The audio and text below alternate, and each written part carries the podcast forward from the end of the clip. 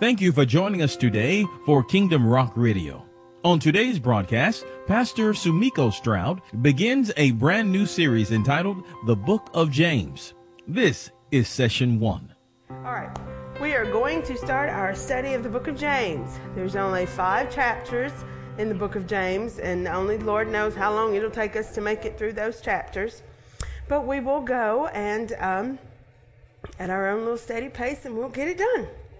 I'm all excited. I enjoy the book of James.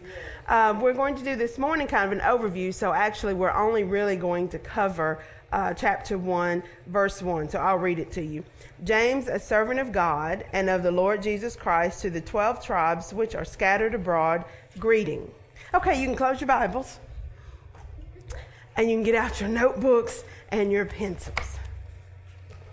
Because that's all we're covering from the scripture part this morning.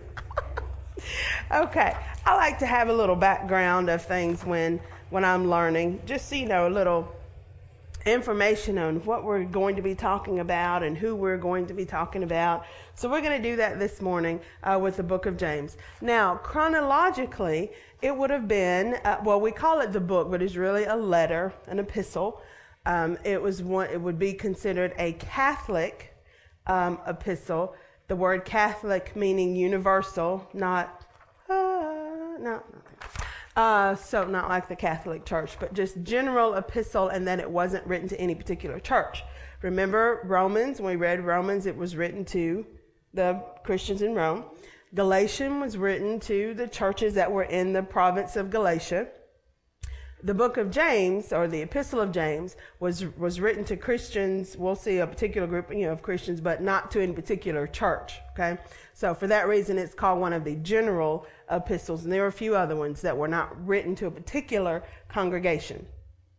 Now, chronologically, it would have been the first letter written in the New Testament, but when we see the way the New Testament is set up, um, it is actually not set up in chronological order. There's a different kind of order of things the way that the, the way it's situated in the Bible because it's not the first of the New Testament, is it? What's the first book in the New Testament? Matthew, right? James actually comes on in there toward the back. But chronologically, as far as when uh, it would have been written, more than likely it was first. We're going to do a little timeline. Somewhere between the years of 30 and 32, um, AD, meaning, you know, in the year of our Lord here. Somewhere during that point, Jesus was crucified.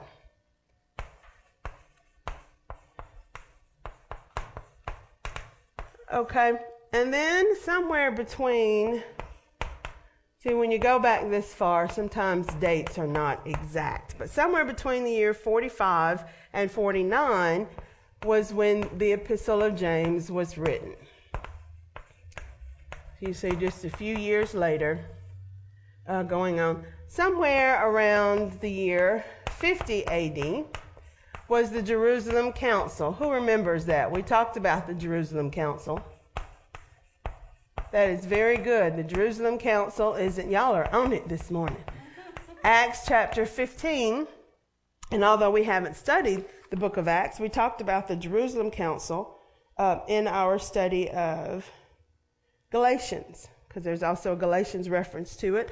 Um, the and Brother Kelly, I said I wasn't going to talk about it, but there, I, t- I knew once you put it in my head.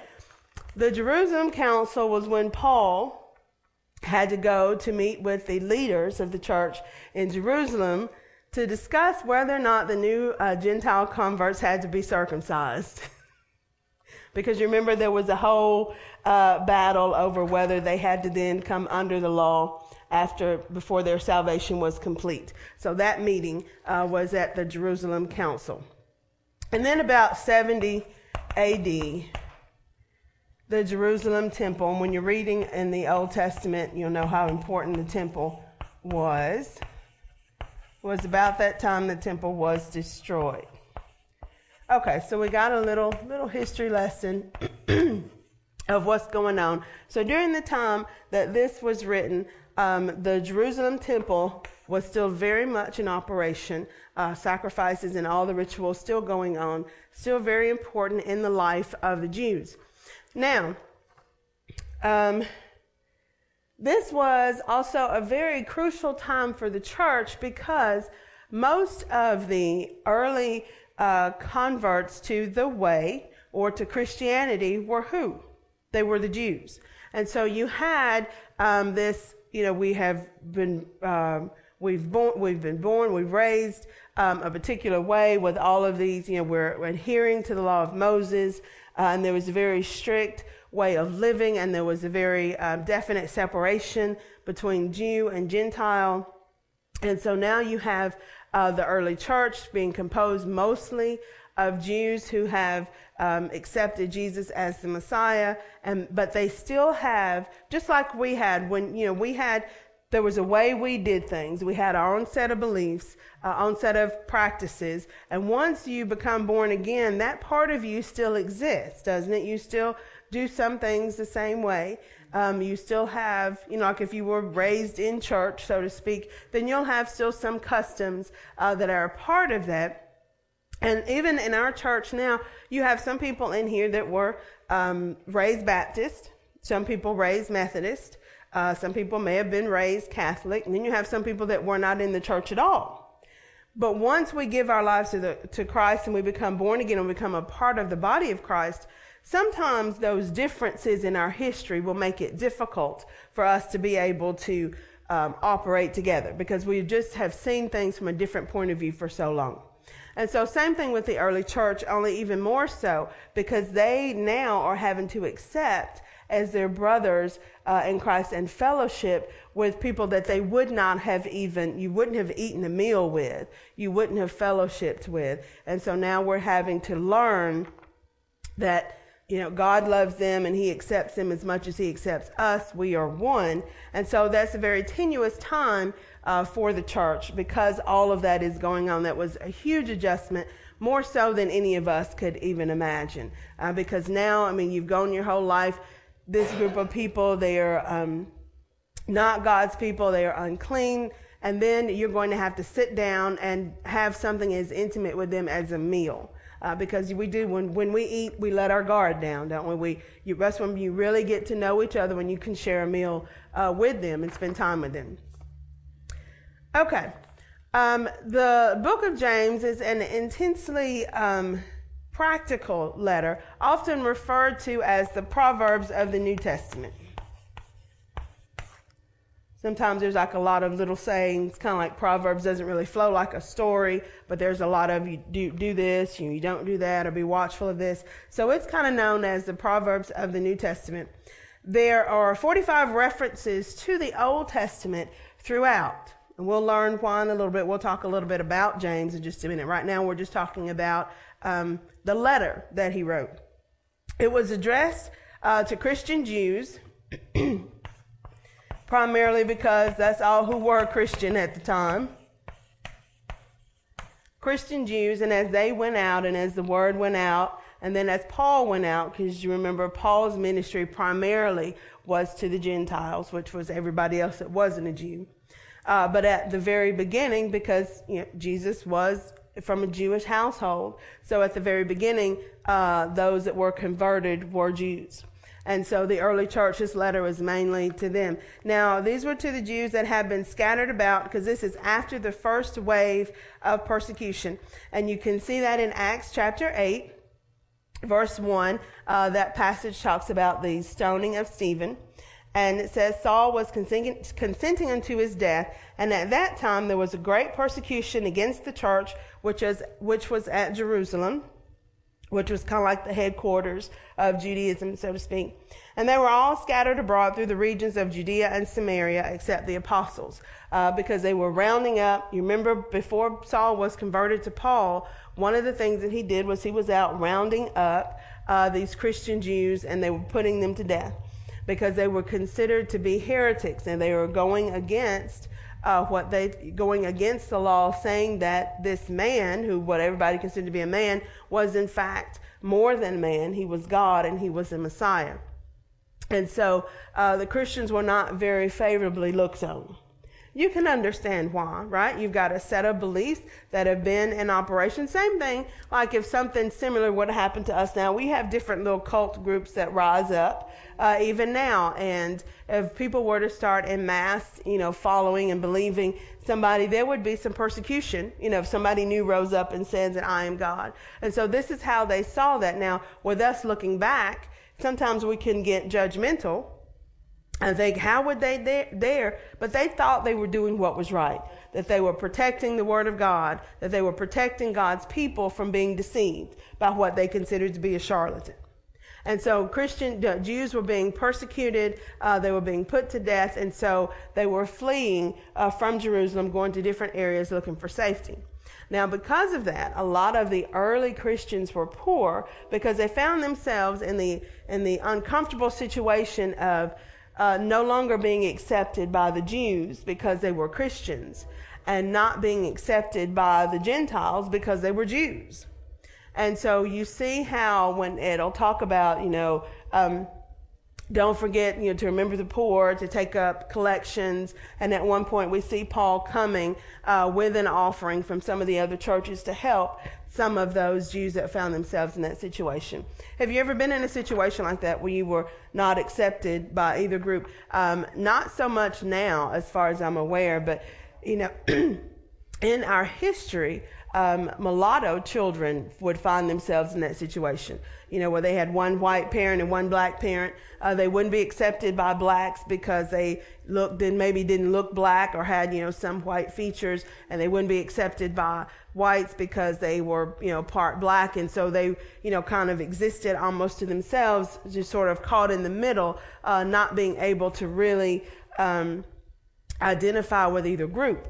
Uh, now, there may be some of that that still goes on, but now there's so many more of people that are of mixed heritage that, you know, it's kind of like a moot point. I mean, you almost, if you see somebody who says that they all are just one uh, race and not a mixture of both, that's, that's now more the exception uh, than, than the rule.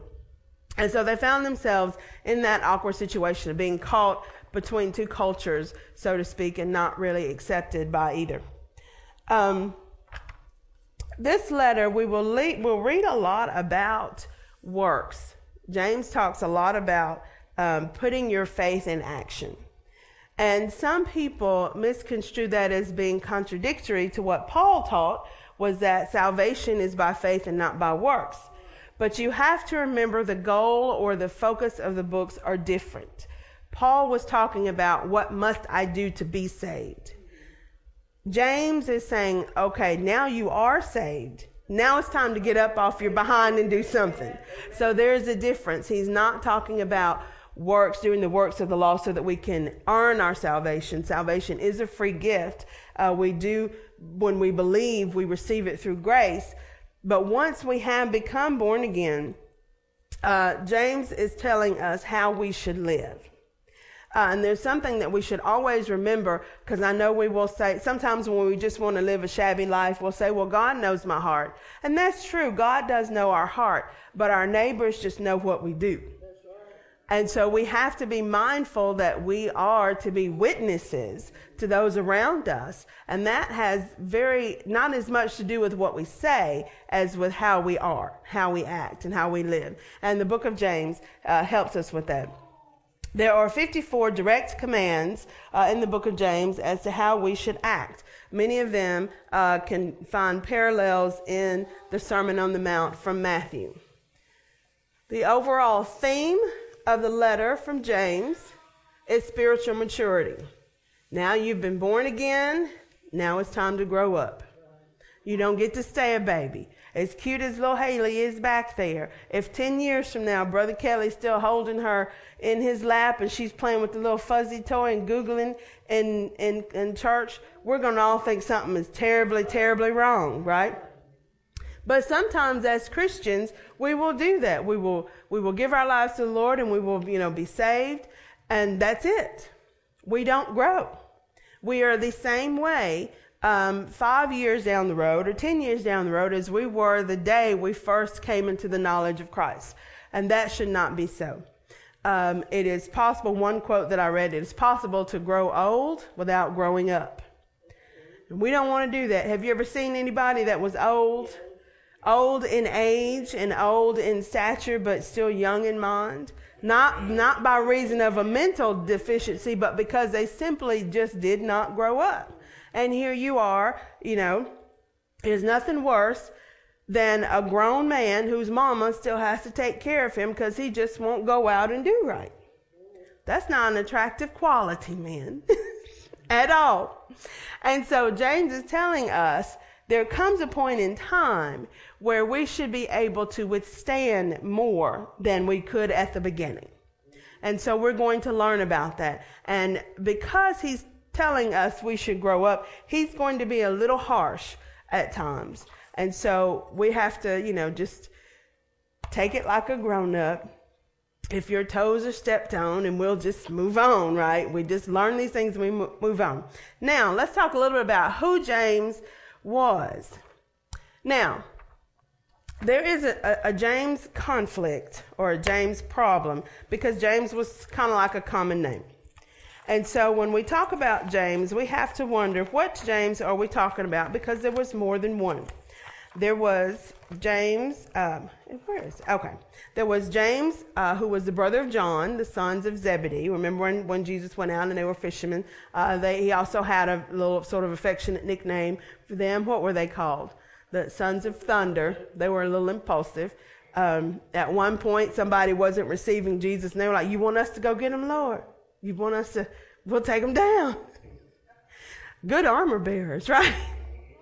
And then there was James, uh, the son of Alphaeus, who's also called James the Less. And there was James, the father of Judas, uh, the disciple, not the of Judas Iscariot, but a different Judas. And then there was James, the half brother of Jesus Christ. Now, for those of you who are shocked to find out that Mary and Joseph had other children, they did. They had a slew of them. Jesus had four brothers, um, and we know he also has sisters. You can read that in Mark 6. His brothers were James, Joseph, Judah, and Simon. And then it also says, and, and, are not his sisters here with us. So we don't know how many sisters there. They aren't named, but because his sisters, we know there were at least two. So there were at least, counting Jesus, seven kids in that household. Big family by today's standards, right?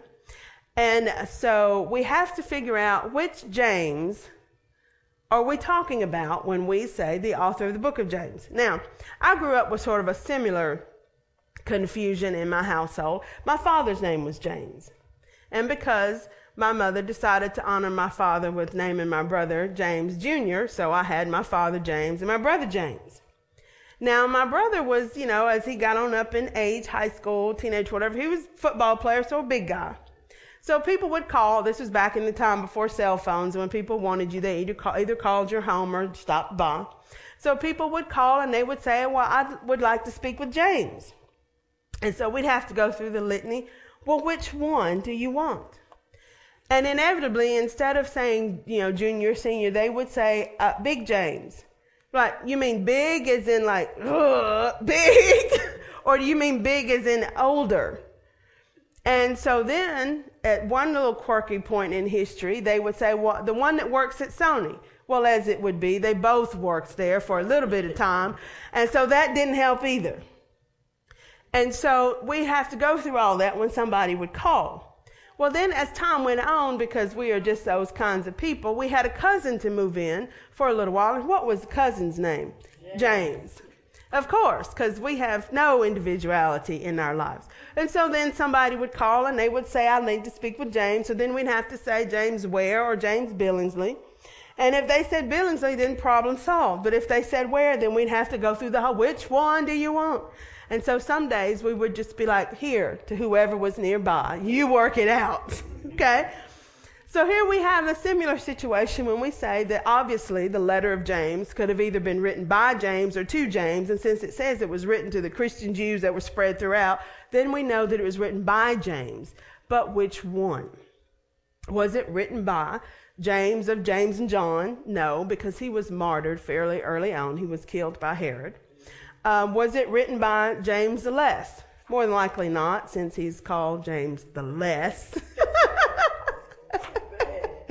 um, uh, was it written by uh, James, um, the father of Judas? No, it was written by James, the half brother of our Lord and Savior Jesus Christ.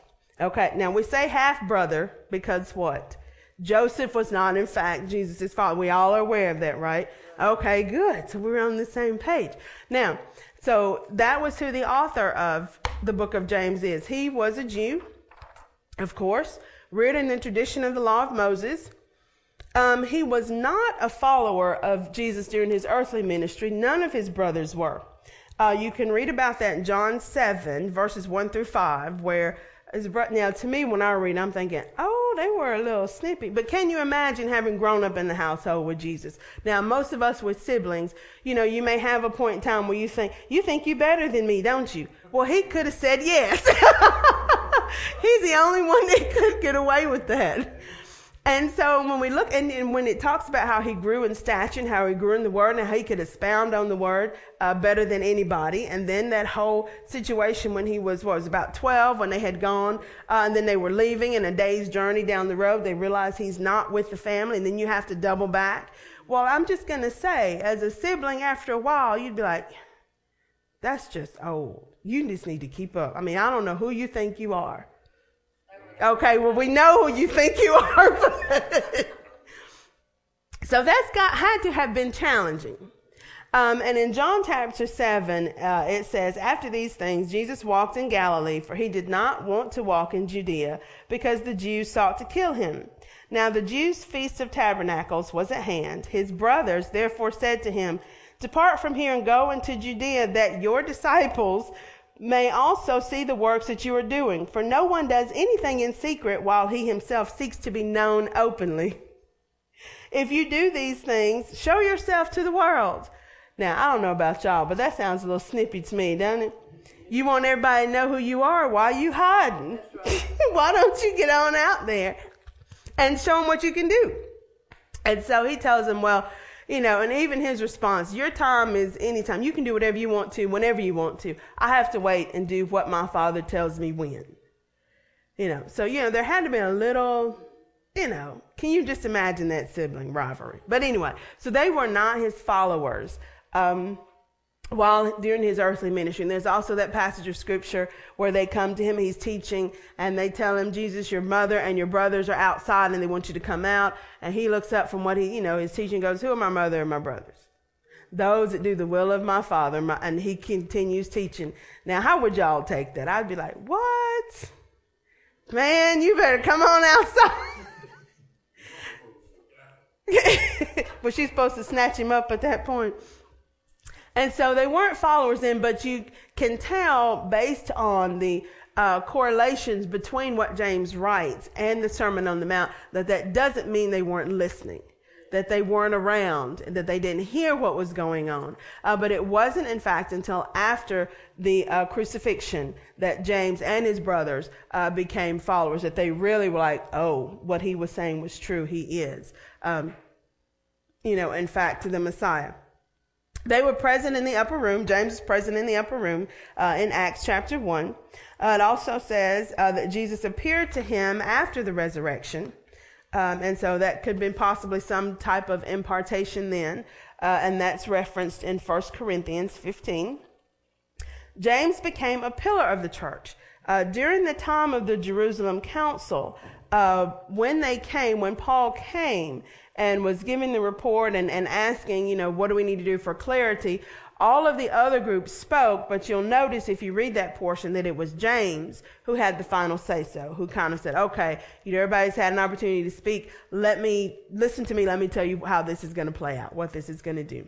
Um, all of the, there were like seven different sects of S-E-C-T-S groups, divisions of Judaism at the time, kind of like we have all these different divisions of Christianity, all of them reverenced and honored James. So he was a very wise man. Um, he was an authority figure. He had the ear of those around him. And so he became a pillar of the early church. Early church. And there were kind of two sections uh, of the church at the time. There were those in the north, and their headquarters was um, headquarters was in Antioch.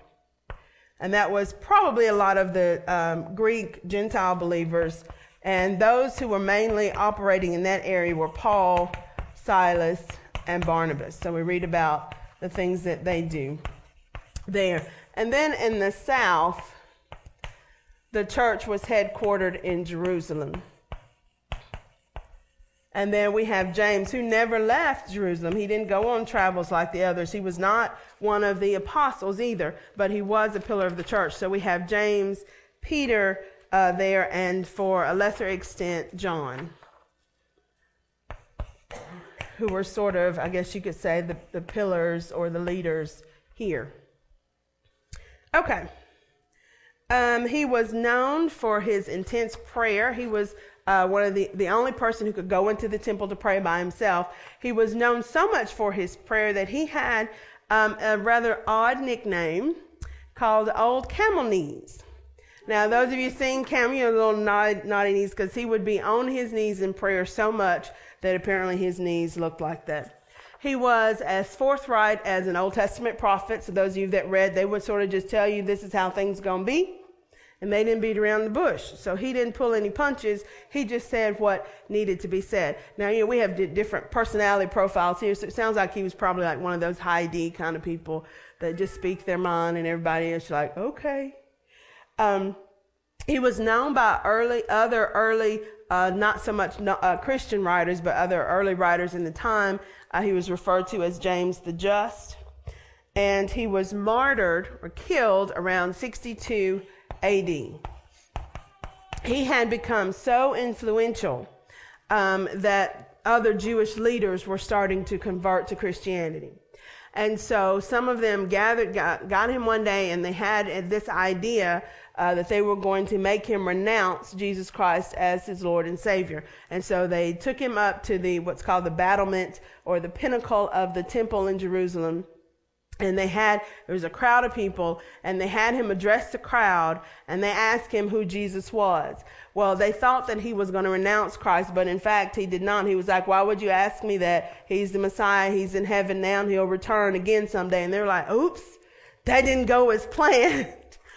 And so they threw him off the temple uh, to kill him, uh, but he did not die and uh, right away. And so then they decided to finish him off. Uh, during which time he was able to crawl up on his knees and pray for them, a similar prayer that Jesus had prayed, you know, Father, forgive them, you know, for their sins while they were beating him to death. Now, that is a testimony, right? I mean, here they've just thrown you off the temple and then they're trying to, you know, because now the crowd is really all revved up, you know, believing what he says. And so now they've got to hurry and hush him up. And while they are, you know, beating him with clubs, he is praying uh, for them. Okay. So, ooh, we're about out of time. We're going to take another five minutes real quick. So that gives us some information about who this person is that wrote this letter and what's going on when this letter was written. And so, just very briefly, some of the things that we will learn while we're reading it, or the purpose of it. The Jewish Christians were having some problems uh, in their personal lives and uh, with church fellowship. They were going through some difficult tests. Uh, they were facing temptations to sin. Some were catering to the rich. Some were being robbed by the rich. Some were competing for offices in the church, particularly teaching positions. Some were talking the talk, but they weren't walking the walk. And some were using their tongue to create wars and divisions in the fellowship. Some were disobeying God's word and, and, were becoming physically sick as a result of it. And some were straying away from the Lord and the church altogether and just behaving a little too worldly uh, for James's taste. Uh, now, can you see how these problems were not just uh, for the early church? Can you see how we still struggle with some of these today? And that's why the letter is still so relevant uh, for now because just like the early Christians, we still struggle uh, doing what do we do now? I've you know I've given my life to the Lord and and now we have to live it out. Uh, we can believe it, but sometimes we don't live it. And this book is going to help us learn how to live it. There are five marks of the mature Christian, and each chapter takes on one of them. So, chapter one, we'll learn about being patient and testing. Uh, chapter two, we'll learn about practicing the truth. Chapter 3, uh, exhibiting power over our tongues. Lord help us. Chapter 4, being a peacemaker and not a troublemaker. You ever known somebody just stirs up trouble? They just, it, you know, just they'll just say stuff. I mean, and you just think, wow, you that was not even necessary. You know how I'm going to respond. They just like you know, was just poking the bear, poking the bear. So we're going to learn how not to do that. We're going to be peacemakers. And chapter five, how to be prayerful during times of trouble. Uh, now, this will be, I'm sure, very interesting coming from somebody who prays so much. Now, I have ne- never worn my knees because uh, I've been on them so much in prayer. But wouldn't that be a wonderful testimony? Like, oh, look at your old dried up knobby knees because I'm a prayer warrior. uh, so we'll learn about praying in chapter 5. Now, the best way to get the most out of this study is going to be, first of all, born, you need to be born again. This letter was clearly written to somebody who was already a Christian. So if you're not already a Christian, well, then it's probably going to be hard for you uh, to do this, and, and you're not going to understand some of the things behind it because it is going to be sort of putting some feet to your faith, uh, works uh, driven. So, first of all, we're born again. Then we're ha- going to have to agree to honestly examine our own lives within the Word of God. Don't be afraid to look at yourself in the Word and see that you come up short. We all will come up short, but that's okay. Um, as long as we don't just say, oh, I'm just wretched and undone, and then just sit down and close the book. We don't want to do that. We want to take an honest examination of our lives. Uh, be prepared to obey God, uh, obey what He teaches us, no matter what the cost. It's going to be uncomfortable. Sometimes we're going to have to give up something that we really would rather not give up. And we're going to have to start doing some things that we really may not want to do, but we're in the business of being obedient to God. So we want to be obedient to what he teaches us to do. Be prepared for some extra trials and tests. Why? Because when you learn something new, how do you know you've learned it? When you're tested on it and you pass. So there are going to be some extra opportunities for you to not be patient with people and not be kind and understanding. But that's okay. We can press through it. Don't give up and say, this is just making my life worse. We'll just move on through it. We will get through this together. And if you fail the test, don't worry. You'll get, there's retakes. Aren't they so nice? God's so nice to give us a retake. Um, so you'll have another opportunity again. And as with everything in life, we're going to measure our growth by the growth chart that He has placed for us. Well, I'm not going to look at somebody else and say, I've grown more than they have. I'm only going to look at me. For those of you who used to do that mark on the walls, you know, with your kids when they were growing. Now, you didn't really, when they would come and you'd mark it off, and then maybe in six months mark it off again and say, well, by your sister's standards, you haven't grown any at all because she's still taller than you. That wasn't the point of those, was it? The point of it was so that at any, you know, uh, section of time, you could look at that child and see their growth. When you take your kids to the doctor, they didn't put your stuff down on your child's chart and then go pull somebody else's chart to see how well they were doing. Now, they did have those sort of overall, you should be somewhere in this percentile, which I never understood those things anyway. But what they would do was on the chart, they wrote you know, today's date, how much your child weighed and how tall they were. And then they would look at the last visit and see how much did they weigh and how tall they were and what was going on with them at that point. So that's what we're going to do. Sort of take a snapshot of your Christian maturity today. And then about five weeks from now, revisit that and say, how much have I grown over these past few weeks? Have I become more mature? Not based on anybody, but based on where I was on March 17th, 2013. So that's what we're going to do. We're going to measure our own growth. So if you want to, you know, just sort of keep those things in mind as we're studying the book of James. So next week, we will pick up with chapter 1, verse 2. and we will cover all of chapter 1, hopefully. So please go ahead and read that if you haven't already. And as always, thank you guys so much for being part of our Sunday school class. So we are going to go ahead and dismiss. Uh, but if you have any questions or comments that you want to add at the end after we dismiss, you can you can go ahead and do that. But thank you guys. You're free to go. We pray that you are richly blessed by today's message. We would love to connect with you. Just go to our website at kingdomrock.org. You can become our friend on Facebook or follow us on Twitter and subscribe to our YouTube channel and a whole lot more. Right there at kingdomrock.org. We would love to hear from you. And if you're in the Bremen area, please stop by and join us every Sunday morning. Sunday school is at 9 a.m. and Sunday morning is at 10. Wednesday night we have what's called Hour of Power. It starts at 6:30 p.m. All are invited. We're located at 180 Helton Road in Bremen, Georgia. Give us a call at 770-537-1933. We would love to hear from you. And if you have a prayer request, by all means, please log on to our website at kingdomrock.org and click on the prayer page. Until tomorrow, remember that Jesus is Lord. Choose Him as your Lord today. Only He can make a way.